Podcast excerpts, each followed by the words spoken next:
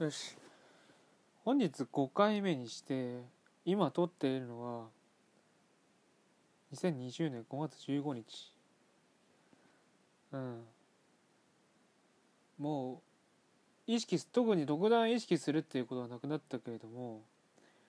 まあやっぱ気にするよねということで27歳でございます。まあ5月15日って教科書でいろいろ調べるとまあ犬飼剛首相の命日であったり J リーグの日だったり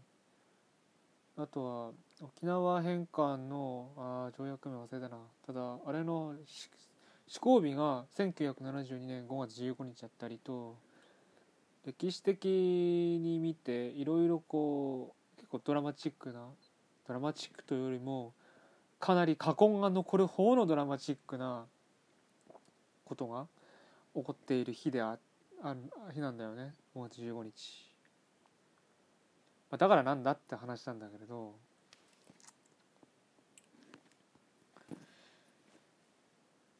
そういう意味もあってしかも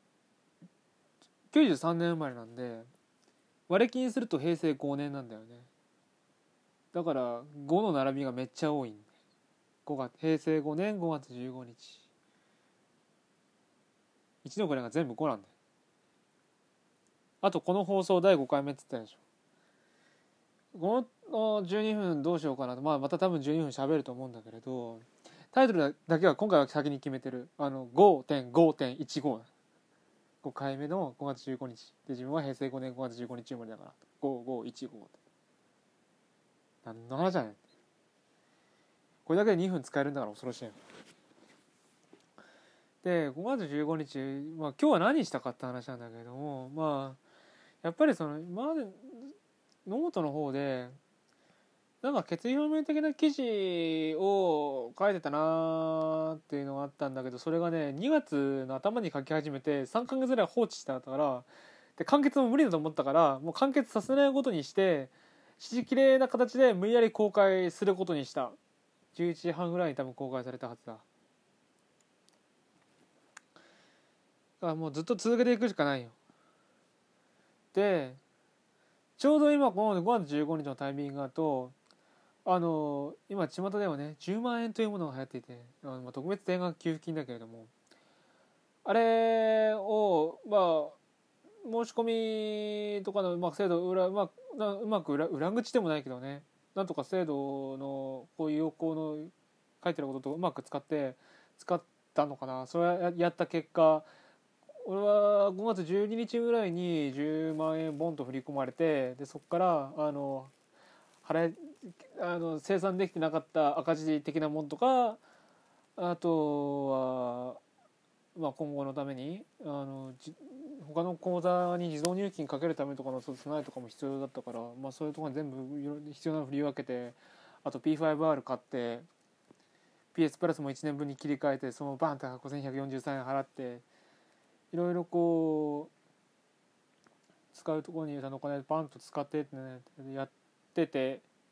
今に至るんだけどうん。誕生日3日目に3日前に10万円ってのが結構でかかったなって思う。もうまあそこはそれは別にいいや。でちょうどねこれは例えば昨年とかおとしとかだといやもう仕事全然こう稼げねえわとかなっていたところなんとかあの非正規公務員としてね14万円ぐらいだったかな。まあ控除前の額だけれどもその分の給料いただけるってことになってるんで一応働けているよ。生活できてるよ。来週の21日次の給料日なんだけれども何本入ってんのかな。あの月の途中から入ってしまったからまだ正確な1ヶ月分これだけもらえますっていうのが分かんなくて。まあうん4月16日から入ったからその分の給料が7万。で控除抜きで5万弱だったからまあ単純に2倍していいのかな？10万円？また10万円か。まあだからなんだって話だけれども。そういうところでなんとか生活していきたいと思っているよ。でじゃあ誕生日を機にやっぱりなんか記念日があるとなんかこれを機になんか始めようっていう気にはやっぱなりがちで、まあ、自分もそのうちで、まあ、もちろん P5R はね年間だったから、まあ、原作を4週やったややからとしてはねやっぱり5週目をこれでやってでどれぐらい変わったのか見届けたいところではある。でただそれはコントロールとして何かこう発信する側としてもなんか新しいことしたいな新しい何かを試したいなと思っているのはある。じゃあそれは何が今自分のまだやつでフロンティアとして残ってるのかなっていうとね売名を？あのね YouTube とあのノートとか Pixie ファンボックス使ってるとまあ YouTube は今もうすでに WiiU の WiiU 版マリオカート8のビデオクリップ上げたあたりからずっと、まあ、ぼちぼち使ってはいてサウンドクラウドもたまにやっていてって中ででも場合にはねなかなか試せて試せていないんだよね。いやドア上げてはいるんだけれどもベーシックの制限がきつすぎて常用今のところ全くできてない。でまともに使おうとしたその機能がバイミオプラス必要ですとかってなってるからそれを試す機会なかなかったんだよね。月1200円でさ 高えよって。ただまあある程度仕事決まったし臨時収入もあったしっていうので今のうちに試してやってみようかなというだけでまさかの年年払いやっちゃうんじゃないかっていうぐらいの間違いおかしそうなところではあるよ。ただ個人的にやっぱりその自分は自撮りを全体公開するっていう気はなくてじゃあその限定公開するってなった時に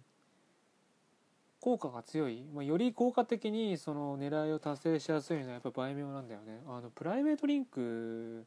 の使用。もちろんそのプライベートリンクがどのくらいプライベートなのかはやってみないと分かんないんだけど似たような同じ名前の機能がサウンドクラウドにあってでそのプライベートリンクはあでもあれどうだったかな？ログインしてかつでないとダメってわけでもなかったか。踏めばいいのか。どうだっただろう。もしかしたら YouTube でしたかもしれない。でも YouTube の場合は埋め込みやった時にその URL はまあかなりサウンドクラウド守られてる。YouTube の場合は結構あれ抜け道はあって埋め込みの画面に後で見えるとか共有ボタンとかやると簡単に URL を引き抜いたり自分のアカウントにでブックマークできたりするんだよね。でそれで URL を見てそれを誰もが探せる場所にバーンと貼っちゃえばまあ限定公開とはってなっちゃう。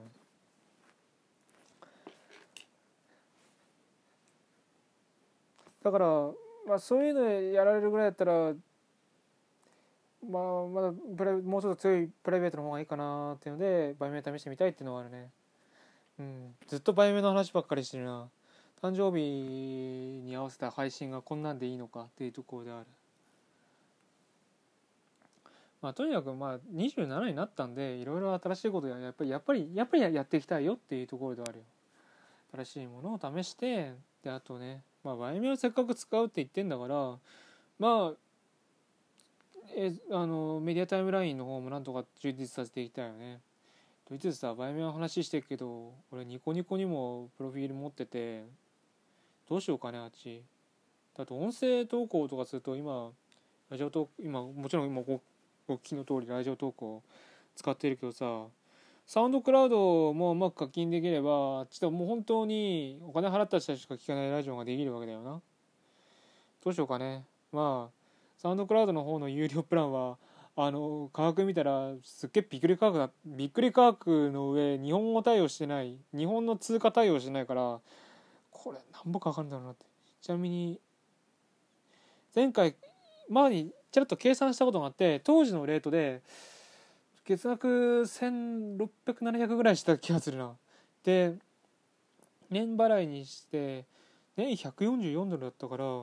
あれ今のレートは何ぼだろう、まあ、うん、そこめっちゃするんだよな。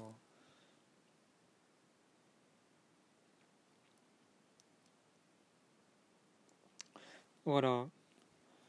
まずはまあバイメオでバイメオの機能を試すために、まあ、年8400円かけてみるっていうところで。音声はまだやっぱりラジオトーク続けようかな。あのラジオトークの RSS をいろんなサードパーティーサードパーティーというかラジオトーク以外のアプリにこう読み込ませることで聞くことができる。で自分も RSS を例えばデリバーイットとかに登録すればここで今新しいエピソードが登録さ更新されたぜっていうのを Facebook とか Tumblr で簡単に告知することができる。っていうのは結構ありがたくてこれ例えば下手にこうさサウンドクラウドの埋め込みありましたって言ってじゃあそれはのじゃあサウンドクラウドの埋め込みは pixivFANBOX か。あの更新したでっていうようなことをどこで知らせればいいですかっていうのは結構難しいところではあるんだ。だからこうあの動線考えると今の方がまだいいんだよな音声については。うん動画どうしようかなっていうところだね。まあ動画はまあいいか。これは後々また同じようなネタをねいつ喋るかわからないけどもまあ多分証拠でもなく同じようなことを喋ってるだろうから。まあそれはその時に気になったら気になるのかわかんねえけど。というところだ。11分30秒。ちなみに今使っているこのイヤホンは例の2円イヤホンだよ。前回喋ったな。俺もねあの iPad につなぐやつはやっぱイヤポッツがいいがいいよなと思っていて。でその中で結局首をもたげるのはライトニングがいいですか？3.5ミリがいいですか？のところなんだよ。どっちがいいんでしょうね。わかんねえな。ああ疲れた。